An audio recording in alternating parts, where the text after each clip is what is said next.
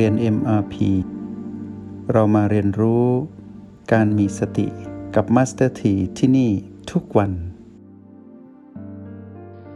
ถ้าเรายังไม่พบชีพจรหรือลมภายในที่กลางก้อนสมองหรือ B5 การออกกำลังจิตของเราก็จะด้อยพลังเพราะฉะนั้นผู้ที่ปรารถนาความพ้นทุกข์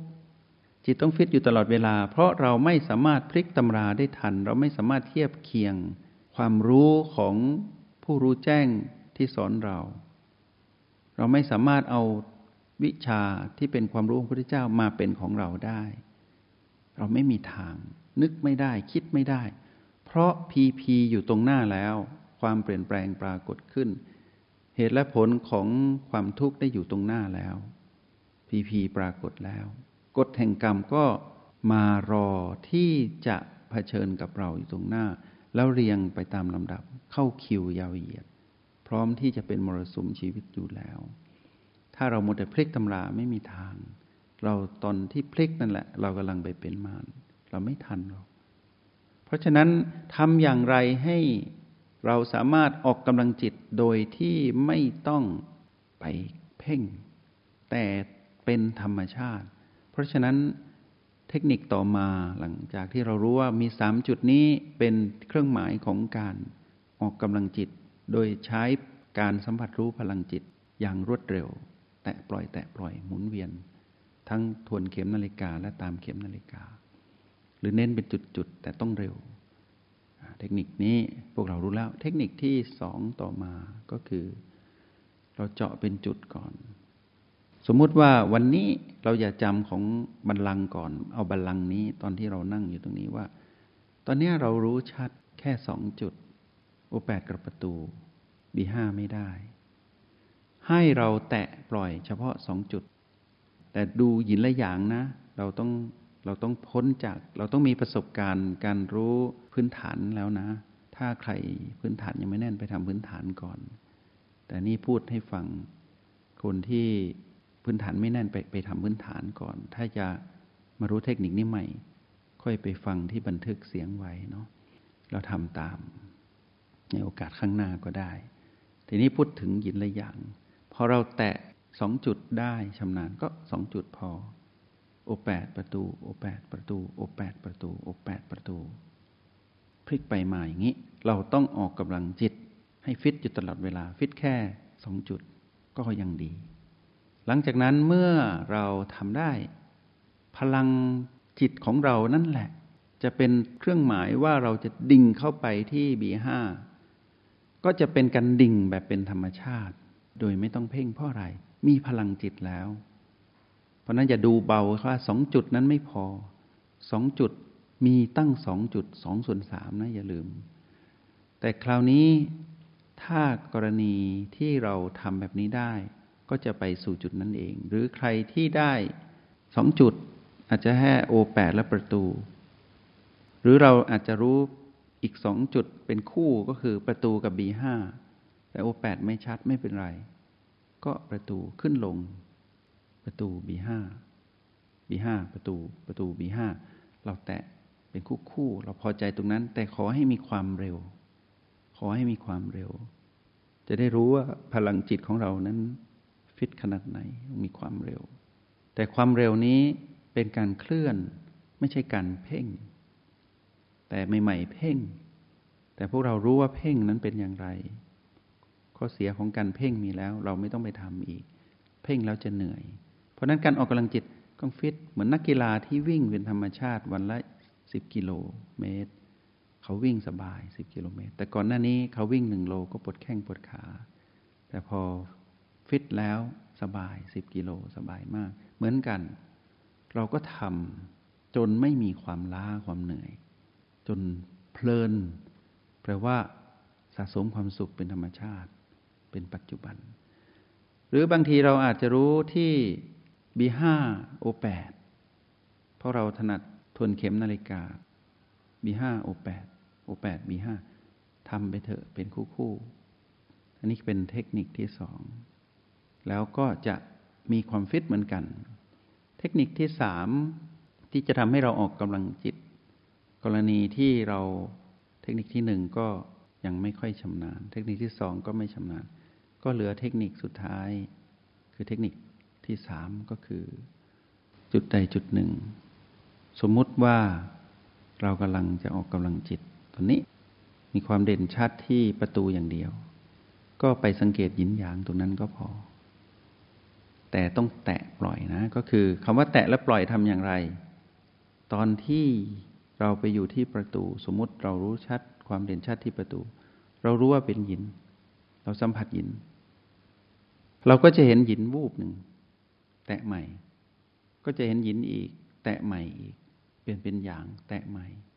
คือเราแตะแล้วปล่อยก็แปลว่าเราอยู่ตรงนั้นแหละแต่เราเน้นเข้าไปนิดหนึ่ง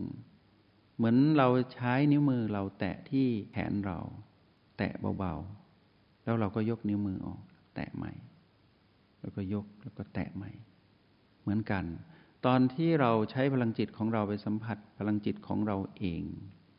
ตัวเราเองอยู่ที่ประตูมีความเด่นชัดเราก็อยู่ตรงนั้นที่อกแปดก็เหมือนกันเมื่อเราทำหนึ่งจุดได้ชำนาญแตะปล่อยแตะปล่อยแตะปล่อยรู้วุบวุบวุบวุบบ่อยๆเดี๋ยวก็จะเพิ่มแผ่ขยายกำลังเองเพราะธรรมชาติของการ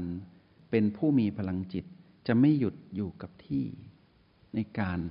ฟิตตนเองเพราะเรารู้อยู่แล้วว่าเทคนิคนี้มี3จุดเป็นพื้นฐานในเบื้องต้นเราจะทำช่วงเวลาไหนก็ได้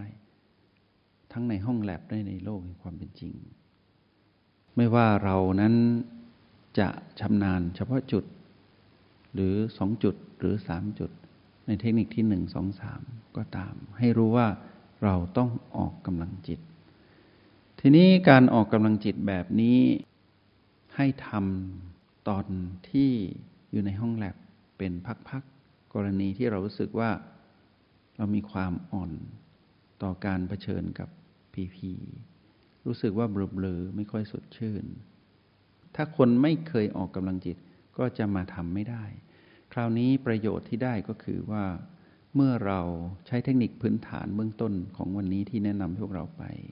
การออกกำลังจิตที่ไปดูพลังจิตของตนเองจริงๆณจุดนั้นใน3จุดนี้คือโอ8ประตู B5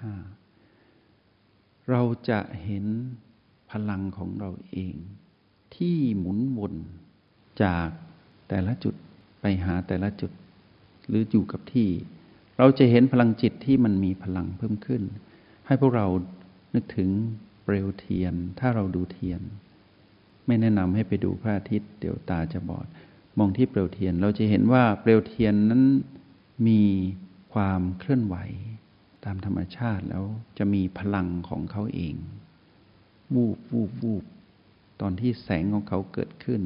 ก็จะมีพลังวูบวูบวูบนั่นแหละลักษณะของพลังจิตหยินหยางก็เป็นแบบนั้น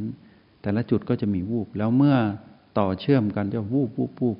ลักษณะของพลังจิตเช่นนี้แหละที่มานั้นเกรงใจหรือกลัวเกรงหรือเกรงกลัวขึ้นมาเพราะอะไรเข้าถึงยากคือควบคุมเรายากขึ้นเพราะว่าเรานั้นมีพลังจิตที่เป็นธรรมชาติแล้วเป็นพลังจิตที่มีแต่เพิ่มในแบบที่ไม่ต้องไปเพ่งเพิ่มตามธรรมชาติทีนี้เราจะรู้ดีว่าเรานั้นเพิ่มขึ้นมันเป็นธรรมชาตินั้นเป็นอย่างไรทีนี้เมื่อเราหยุดออกกำลังจิตสมมติเราตั้งเป้าว่าจะออกกำลังจิตสัก10นาทีหรือ1ชั่วโมงออกกำลังจิตตลอดพอเราหยุดเท่านั้นแหละเราจะรู้เองว่ามันจะมีความต่อเนื่องเรียกว่าแรงเฉื่อยเหมือนรถยนต์ที่วิ่งมาด้วยความเร็วสูงกว่าจะจอดได้ต้องปล่อยให้แรงเฉื่อยหมดก่อนถึงจะจอดนิ่งได้ต่อให้ใช้เบรกหรือเครื่องบินที่แล่นลงที่รันเวย์กว่าจะจอดได้ต้องให้แรงเฉื่อยหมดก่อนต้องอาศัยเบรกอาศัยอะไรดึงช่วยแต่ในกรณีของพลังจิตไม่ต้องเป็นแบบนั้นไม่ต้องใช้เบรกหรือไม่ต้องใช้ตัวช่วยเหมือนเครื่องบินหรือรถยนต์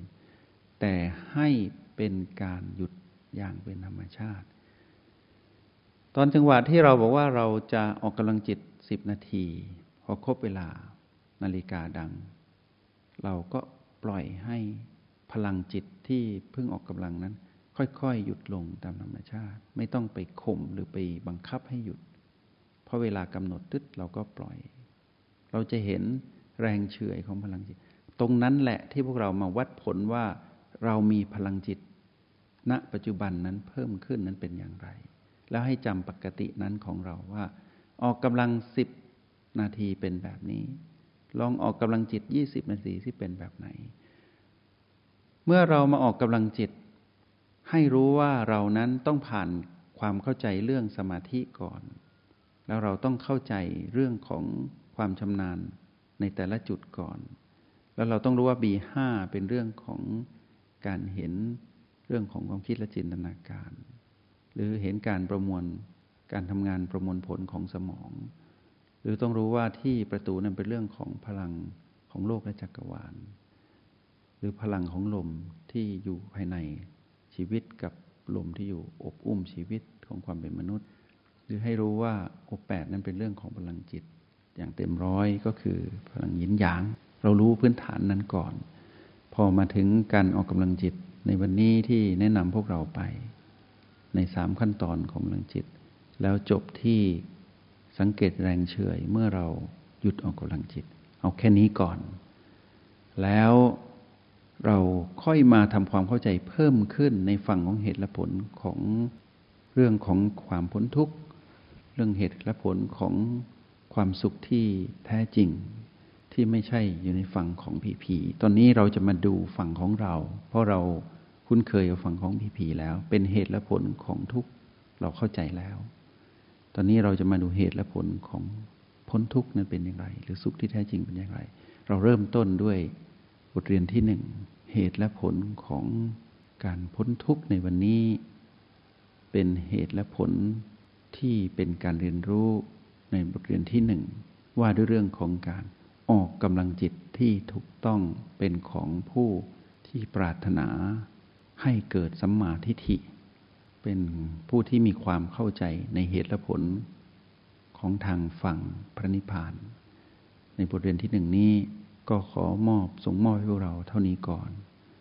แล้วค่อยเรียนต่อในบทเรียนถัดไปก็ขออนุโมทนาบุญและขอเป็นกำลังใจให้พวกเราประสบกับความสำเร็จในการออกกำลังจิตเพื่ออยู่ในเรื่องของเหตุและผลของความรู้แจ้งในบทเรียนที่1ในวันนี้ขออนุโมทนาบุญจงใช้ชีวิตอย่างมีสติทุกที่ทุกเวลาแล้วพบกันใหม่ในห้องเรียน MRP กับมาสเตอร์ที